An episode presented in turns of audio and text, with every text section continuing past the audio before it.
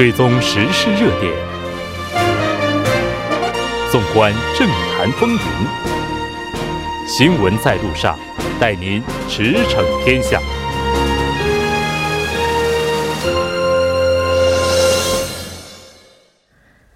了解最新热点焦点，锁定调频一零点三新闻在路上。在接下来的半个小时，将为您带来此时此刻主要新闻、慕名访谈以及百家谈。广告过后马上回来。您的参与，我们的动力。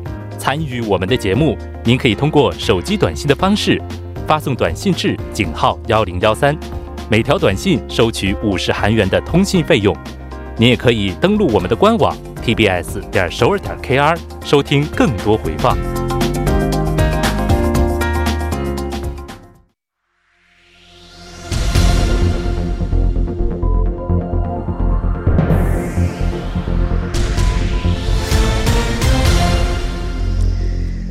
此时此刻，主要新闻。接下来把时间交给新闻播报员柳娜恩，我们稍后再见。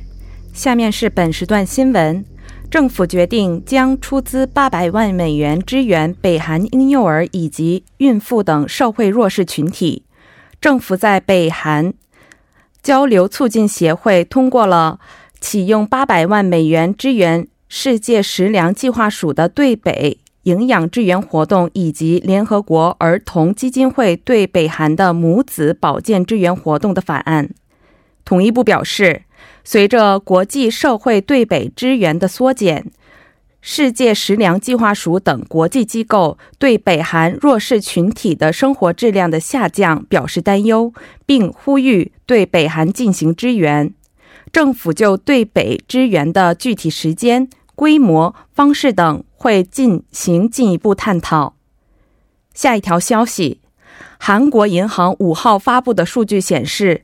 截至五月底，韩国外汇储备为四千零十九点七亿美元，环比减少二十点六亿美元。韩国外汇储备连续两个月减少，为去年八月以来的最低水平。分析认为，由于美元继续走强，其他币种储备按美元记账的估值缩水，使外汇储备减少。在韩国外汇储备资产中，有价证券增加十六点三亿美元，为三千七百五十七点九亿美元；预存款减少三十六点七亿美元，为一百五十七点一亿美元。国际货币基金组织特别提款权和 IMF 存储头寸也有所减少。截至五月底，韩国外汇储备规模在全球排名第九，中国以三点零。九五万亿美元稳居全球第一。下一条消息，政府为了刺激消费，临时将轿车的个别消费税下调百分之三十。该政策将延长六个月，直至年底。政府将与共同民主党在党政协议中确定了这一方案。政府将修改个别消费税法实施令，从下月开始到十二月末，在购买轿车时，将个别消费税从百分之五下调到百分之三点五，适用对象为除一千 CC 以下轻型车以外的乘用车、露营车和超过一百二十五 CC 的两轮车。下一条消息。行政安全部表示，在明天六号上午十点开始，全国将拉响第六十四次显中日默哀警报。行安部非常对策政策局长崔基明解释称，显中日上午拉响警报并不是民防空袭警报，而是为了纪念殉国先烈和护国英灵的默哀警报。以上是本时段新闻。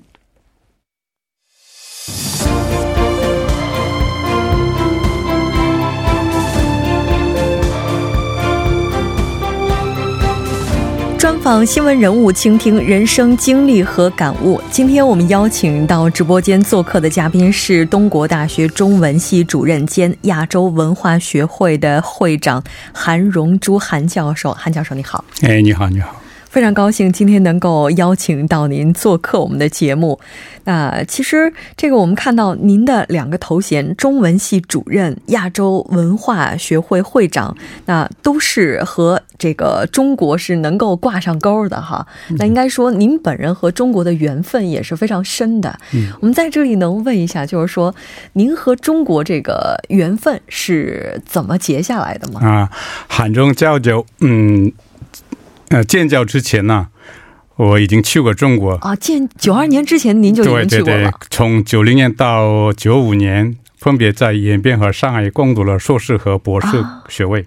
哎，九零年的时候，就是九零年到九五年这五年期间，是的，是的，是的。哦，延边和上海，哇，那那您去中国这个时间点，真的已经是要早于很多韩国人了。嗯，哦，那。而且我们看到说，你也是两国建交之后第一批在中国国内拿到学位的留学生。那在九十年代初期，哈，就是在中国的这个留学生活是怎样的呢？哎，那个交通方面不像现在有很多那个主导的飞机和轮船的航班。嗯，签证手续方面的也是不便。建交之前的那个互相。敌对的社会政治气氛，留学学的学位证那个认证方面的不便，两国还没有签署互相那个认证学历学位的法律条例。哦，呃，九十年代初的生活环境和现在的生活环境，呃，显示出许多差异。但我有很许多美好的回忆。哦，哎，九十年代初那个时候。我上学了没有？想想，那个那个时间点，其实对于中国来讲，改革开放也没有过去多长时间，整个国家。还是一个不那么富裕的状态。那在那个时间去中国留学，其实，呃，对于这个留学生来讲，哈，可能也是有很多需要去克服的困难，哈。哎，我现在特别好奇，想问教授您的，就是说，那您在中国留学的这几年，您觉得最大的困难是什么呢？是因为学位认证不方便呢，还是说认为交通不方便，还是说其他生活方面的困难呢？我看那个那个生活交通以外。我最困难的就是我的专业，专业学学习方面啊，学习方面是的。您读的是中文吗？嗯，是的，是的，现代汉语啊，现代汉语。嗯，是的。为为什么呢？因为当时我的那个指导，除了指导老师以外，我听课的老师对我比较严格。啊一每个礼拜看书的读书量很多。那个时候是不是每位教授都会给留学生列一个书单，说这周要读完这些书？是的，是的，我看呢，每个礼拜读了大概。七本，一个星期读七本书，是的，是的，是的。哎，我觉得今天现在就这么好的一个时代哈，在中国的这些留学生朋友每周能读七本书的应该都不多了哈。哎，收音机前的留学生朋友听到了吗？我们的教授在早期留学中国的时候，每周读七本书。您这周读了几本书？可以在心里打一问号哈。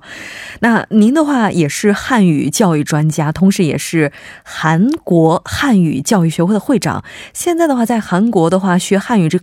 这个热潮依然是非常高涨的。那最近在韩国呢，就是说，在您看来哈，这个学习汉语的趋势是怎么样的呢？啊，我也是在韩汉语教育学者之一。呃，我想简单的告诉大家我个人的观点吧。呃，随着中国经济实力的日益加强，啊，国际地位的提高，许多国家都出现了学习汉语的热潮。嗯，中国也在海外设立了许多语言推广机构。对，呃，二零零四年十一月，全球首家孔子学院首呃首尔孔子学院在韩国成立。如现在，韩国已经成立了二十一所孔子学院。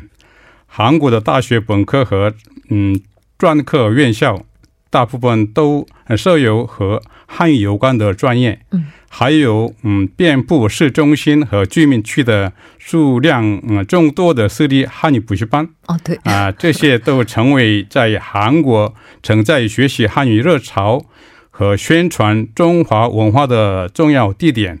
但是，随着近几年来萨德事件引起的两国关系的啊疏远，社会上文科毕业生的就业情况不景气等等因素。最近在韩国学习汉语的热潮有所减退，嗯，学习汉语的人数不像前些年呃那样持续上升，嗯，而是呃却是平稳。嗯，这个我自己个人的印象，因为我来韩国的话也超过十年了嘛，就是学习汉语的这个人数啊，它是有起伏的。就有的时候可能会很多，然后有的时候可能会有一个下降，然后很快就又会回来。那可能现在是一个比较低谷的时期哈，但是这从这个大的趋势上来看的话，应该说这个汉语就在未来就是它越来越被人重视，这应该是一个非常大的一个趋势了。那刚刚您提到说，大学本科、专科现在基本上都开设有汉语的相关专业哈。其实我了解到，在韩国的话，很多高中包括很多的这个小学哈，现在开的第二外国语都有中文，还有一些外国。国语的幼儿园，就是这些小孩子也开始学中文，能够感受得到中文是受到重视了。哎，我想问一下教授，就是说您是九五年的时候，当时在中国拿到学位哈，那您是九五年、九六年的时候回到韩国对吧？是的，是的，我九五年呢到以后，就是从九五年开始在大学讲课的啊。九五年的时候，是的，那您是不是就真的是亲身见证了汉语从一个不那么被重视的语言，然后到越来越受欢迎的这样一个过程呢？是的，是的。哎，那就是在教授您的印象当中啊，就是从九五年，然后一直到现在，就是哪个时间阶段，就是说汉语它是突然一下子就开始大火起来呢，还是说它是一个慢慢的上升的过程呢？我看就是最那样的关键是，呃，我反正。九二年开始读了博士学位，嗯，那课程，嗯，那然后我大概我我看了，大概过两三年以后，就是九十年代的中班开始，中班。是的，是的，是的，因为当时那个在上海开了那高高峰会议。啊啊，所以人人家很重视这个中韩关系。哦。啊，所以人家也很多人愿意这个学汉语。啊，就从那个时候九十年代中后期开始就热起来了，热起来了。它是一个慢慢的过程，还是一下子就特别高涨？就是慢慢的过程吧，慢慢的一个过程哈。嗯，哎，这个时间比我想象的还要长。那这个现在的话，就是在中国的韩国留学生也是越来越多了哈。其实最明显的就是每每次坐飞机回国的时候，就是以前因为我是零八年来的韩国嘛，那个时候坐飞机回国的时候还感觉不到就周边有那么多的韩国留学生。现在能够发现，就跟我坐同一趟航班的这个韩国留学生是越来越多了哈。那这也是一个体感。哎，但有人说，虽然人人数多了，但这个质量上，它可能会和去欧美的留学生相比会稍微差一些。这个它是属实吗？啊，呃，这倒不是。在韩国和美国是战略同盟国啊，虽然现在也打贸易战。是在在韩中还没有建交之前，韩国的学生家长就有很多有去过欧美留学的经历。嗯。呃，对欧美优质的教育资源和教育体制有好感。嗯，呃，韩中建交后呢，去中国留学的韩国学生越来越多了。嗯，去哪个国家留学，有家庭经济方面的原因啊，也有学生对将来专业方向的追求和设想。嗯，对学习汉语中中国文化感兴趣的，肯定选择去中国留学。啊，因此并不能说。韩国学生的呃生源水平不是很优质哦，就是这个还是要看个人喜好。就如果对中国感兴趣，对中国的文化感兴趣的话，还是会选择中国。哎，那费用方面哈，确实是有了不少的一个增加。嗯，那相信有不少的这个。大学生就是他们可能会就是向教授咨询过一个问题，就是说，哎，我研究生或者是博士，呃，我想去中国读，在费用方面会是怎么样的？不知道教授您会怎么回答呢？啊，就是您会说去中国还是更便宜？啊，不是，我看现在中国的学费是不便宜，水涨船高，嗯，也是越来越高。嗯，是。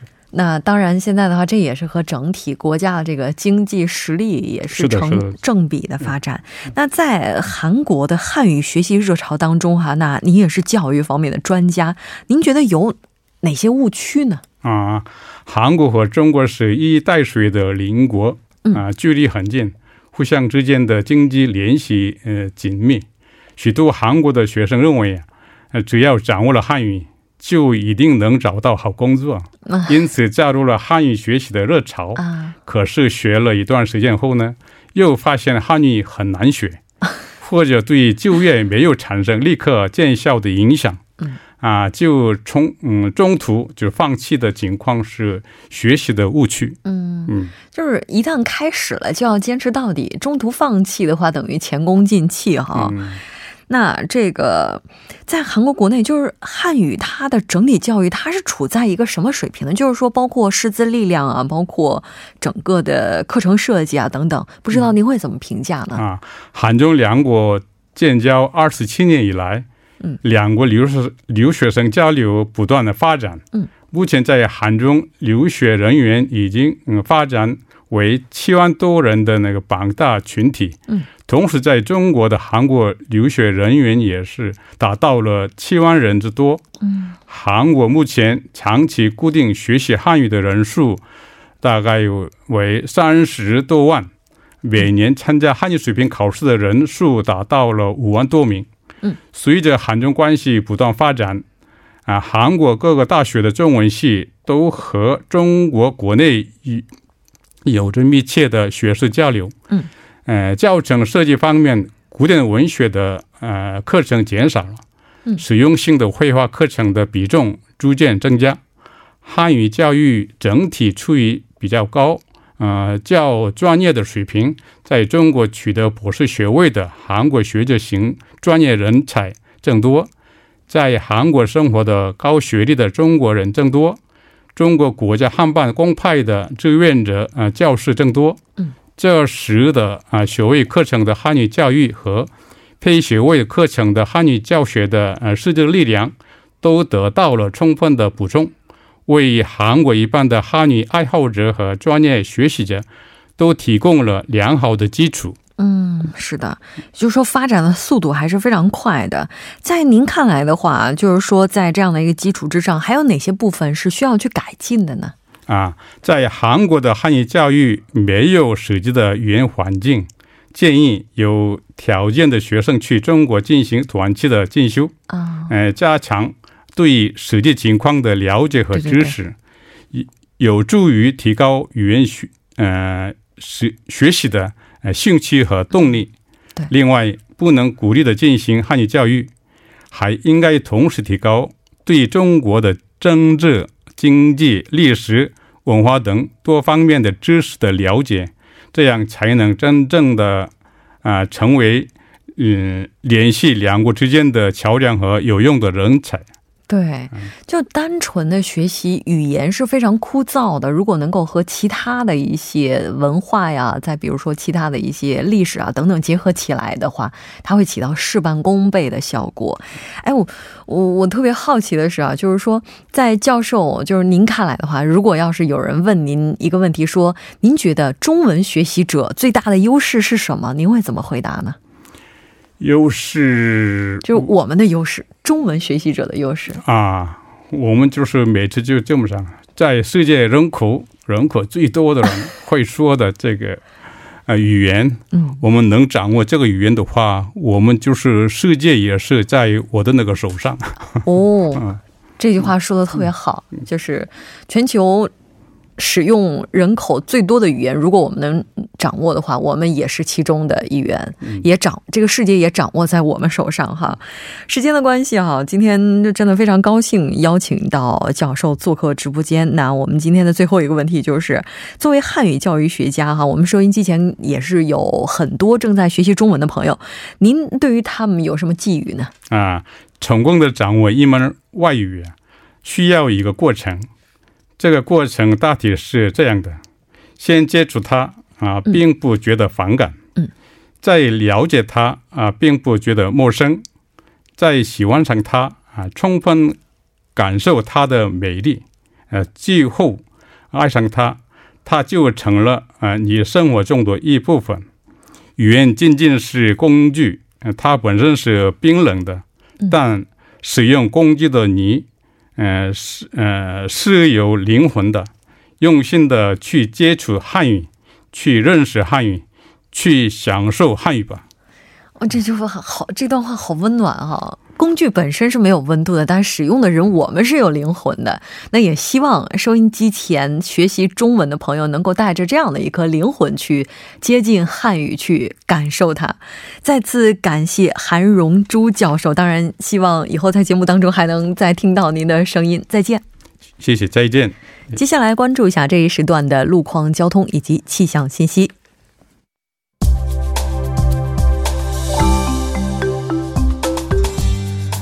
晚间七点五十一分，依然受程琛为您带来这一时段的路况和天气播报。我们继续来关注目前时段首尔市的实时路况。第一条消息来自奥林匹克大路圣水大桥至永东大桥。那在十五分钟之前呢，发生在该路段五车道上的交通事故，目前呢已经得到了及时的处理，五车道恢复正常通行。好，接下来是在昌庆公路中区厅至退西路四街方向。目前呢，在该路段的下行车道上正在进行路面维修的施工作业，受施工影响，下行车道暂时不便通行，还望途经的车主们参考相应路段，提前变道行驶。好，下一则路况来自机场大路马古站至波山站方向。目前呢，在该路段的四车道和五车道上进行的道路施工作业已经结束，四车道和五车道均恢复正常通行。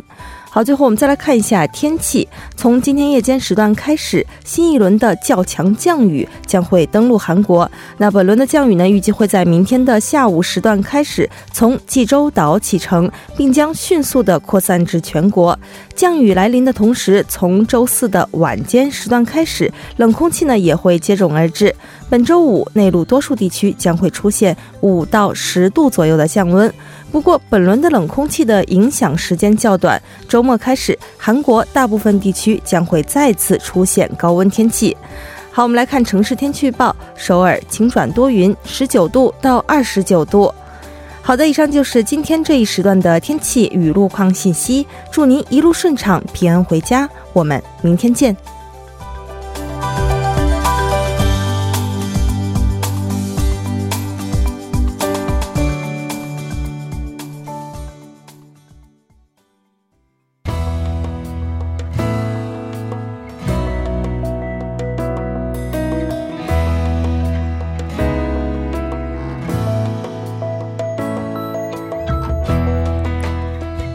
前传出知名网络社区上一名会员部分捏造事实博取同情，设局骗取数千万韩元捐款的消息。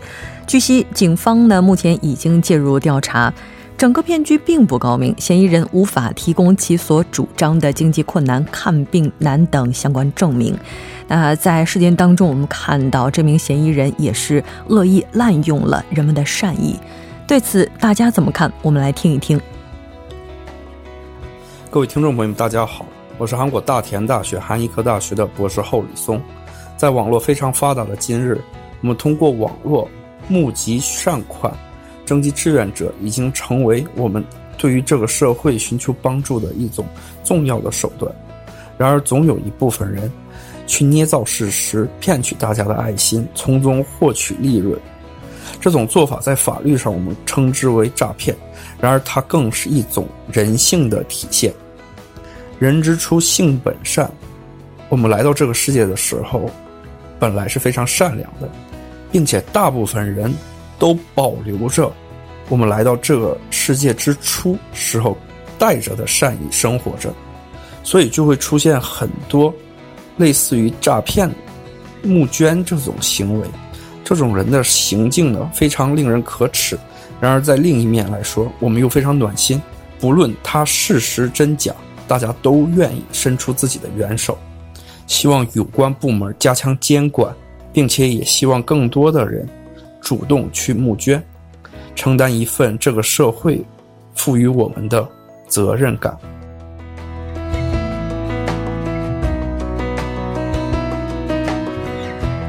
据韩国现行的法律，募集超过一千万韩元以上的善款，需要向广域地区地方自治团体提交使用计划书。而这名嫌疑人呢，我们看到可谓是空手套了白狼。社区运营方呢是向所有的捐款者致歉，并表示将走法律程序来提起集体诉讼，维护受害者的权益。那在这里，我们也是希望，在这个世界上，所有的善意都不被恶意的使用。那我们今天的节目就是这些了。栏目监制韩道润，责任编辑董爱莹、葛静怡，感谢您的收听。我们明晚同一时间，新闻在路上依然邀您同行。我是木真。